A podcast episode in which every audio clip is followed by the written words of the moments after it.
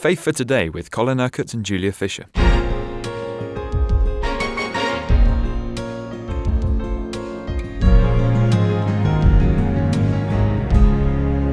We've reached the point in our journey through the Acts of the Apostles where Stephen had just died, he was stoned, he was martyred. And uh, we have mentioned that Paul was a witness to his death and approved of his death, and how this initiated a great persecution of the church, of the early church. And we saw that there was probably quite a time lapse between the end of verse uh, of chapter 7 and the beginning of chapter 8 because um, Saul is just an onlooker at the death of Stephen, but he, in verse 3 of chapter 8, he emerges as one of the leaders of the persecution against the church. Saul tried to destroy the church wherever he could. He went from house to house, dragging off both men and women to be thrown into prison. So he is obviously risen in stature and in position from just being a young man to someone who is being entrusted by the uh, Jewish Council with persecution of Christian believers. But as we saw yesterday, when persecution occurred and people scattered as a result, they took the gospel with them.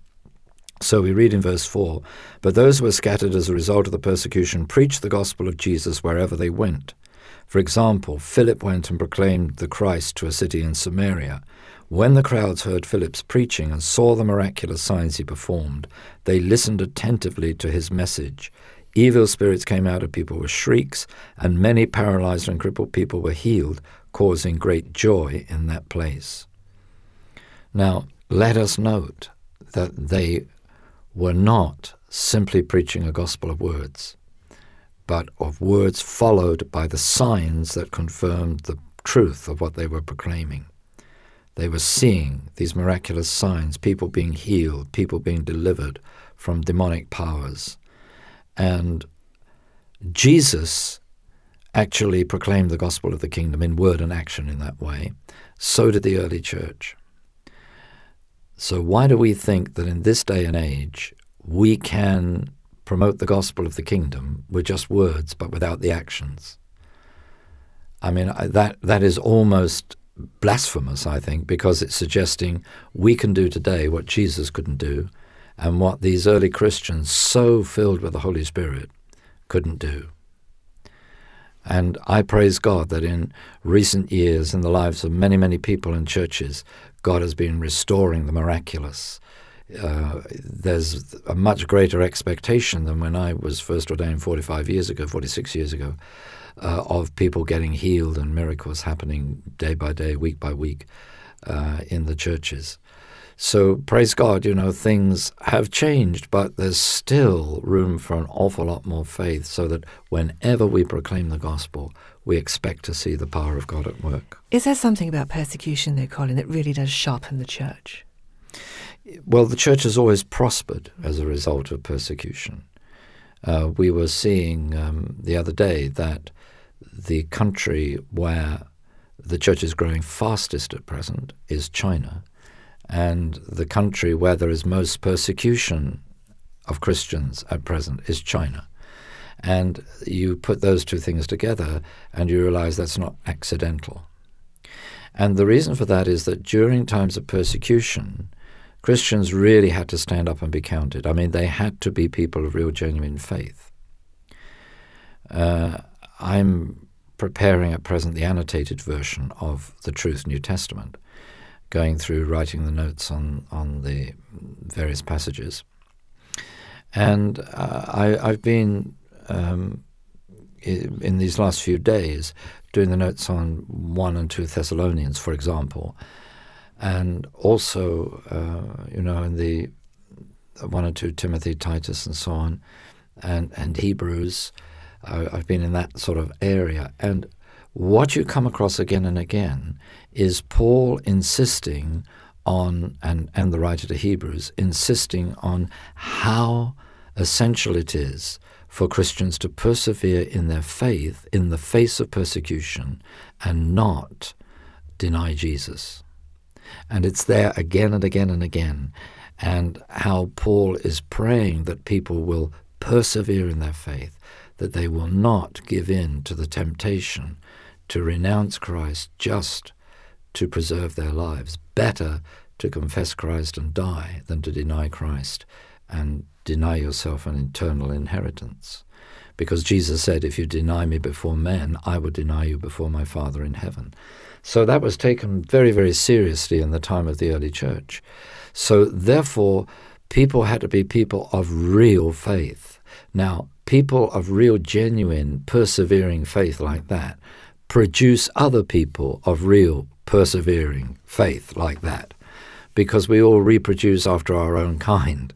So that's why, in times of persecution, you get a kind of faith that is very, very much, um, I think, more in line with the scriptures than we see where it's comfortable to be a Christian.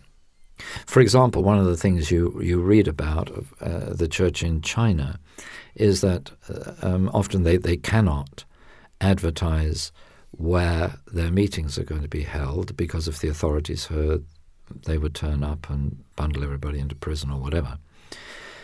Um, so everybody has to pray about where the meeting will be and what time they should go. So they don't all converge on that place at the same time, but they all turn up at different times so as not to draw attention of the authorities.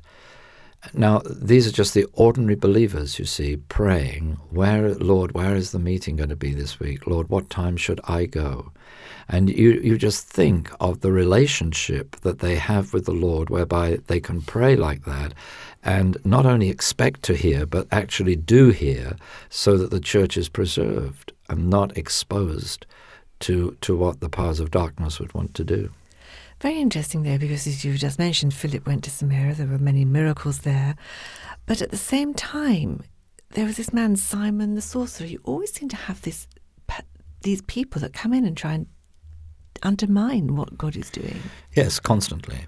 Wherever there is um, a move of God, there will be deception there from others. There will be those that will be used by the devil to seek to undermine or oppose what is happening through you, a whole variety of ways. You expect that? Oh, absolutely. It goes as part of the story. It goes goes with the territory.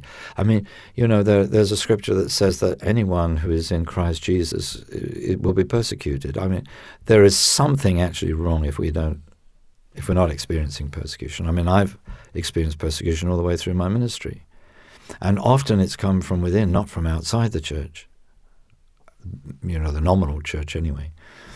Uh, I'm not saying my own church, but you know, there, there's constant opposition because um, the enemy is not afraid of Christians, but he is afraid of Christians who pray with faith, because they are the ones who will invade his territory, who will rob Satan of people that he is able or has been able in the past to control and to influence.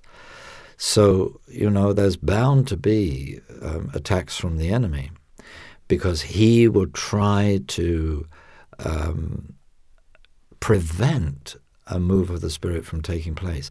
So Jesus prays for unity. So the enemy wants to divide. He wants to cause the kind of party factions and and um, you know following after men rather than being united in faith, which you read about in in uh, one Corinthians, for example. So you know, the church lived in this constant, constant uh, awareness of the spiritual battle in which they were involved. Uh, when Paul says "fight the good fight of faith," uh, he knew what he was talking about because uh, to persevere in faith, there is going to be this fight. But what we always have to remember is that Jesus is our victory, and he gives the victory to those who believe and trust in him. We read in verse 9 about this man, Simon. Now, he was someone who practiced sorcery, and he was performing counterfeit miracles. When, when that happens, uh, demonic spirits are used, and it seems that people are getting healed. But actually, what is happening is they are being put into bondage to the demonic spirits that uh, are being used to bring about the healings. And there's absolutely no doubt that counterfeit miracles in the occult uh, can happen in, in that way. But of course, they're nothing like the miracles that are performed in the name of Jesus, because those m- miracles set people free completely, uh, because it is the good Spirit, this Holy Spirit, that is actually being used to um, perform those wonderful miracles in, in, in Jesus' name. But of course, just as um, the miracles that Philip and the other apostles were performing helped with the um, promotion of the gospel, confirming what uh, Philip was um, preaching, then so these counterfeit miracles also attracted attention, not drawing the attention to uh, Jesus and to the truth of the gospel and of the kingdom, but drawing attention to the one through whom uh, these counterfeit things were happening. So Simon w- would have been exalting himself, not exalting Jesus. And when we read what happened subsequently, it's very important for us to remember that because, of course, um, Philip could see right the way through this, and, and Peter and John, when they appear on the scene, they would have perceived very much that Simon still was not delivered himself from the evil influence that he had used to bring about these counterfeit miracles, as we shall see tomorrow. You've been listening to Faith for Today, presented by Julia Fisher. This program is sponsored by Kingdom Faith. For further information, visit our website, kingdomfaith.com.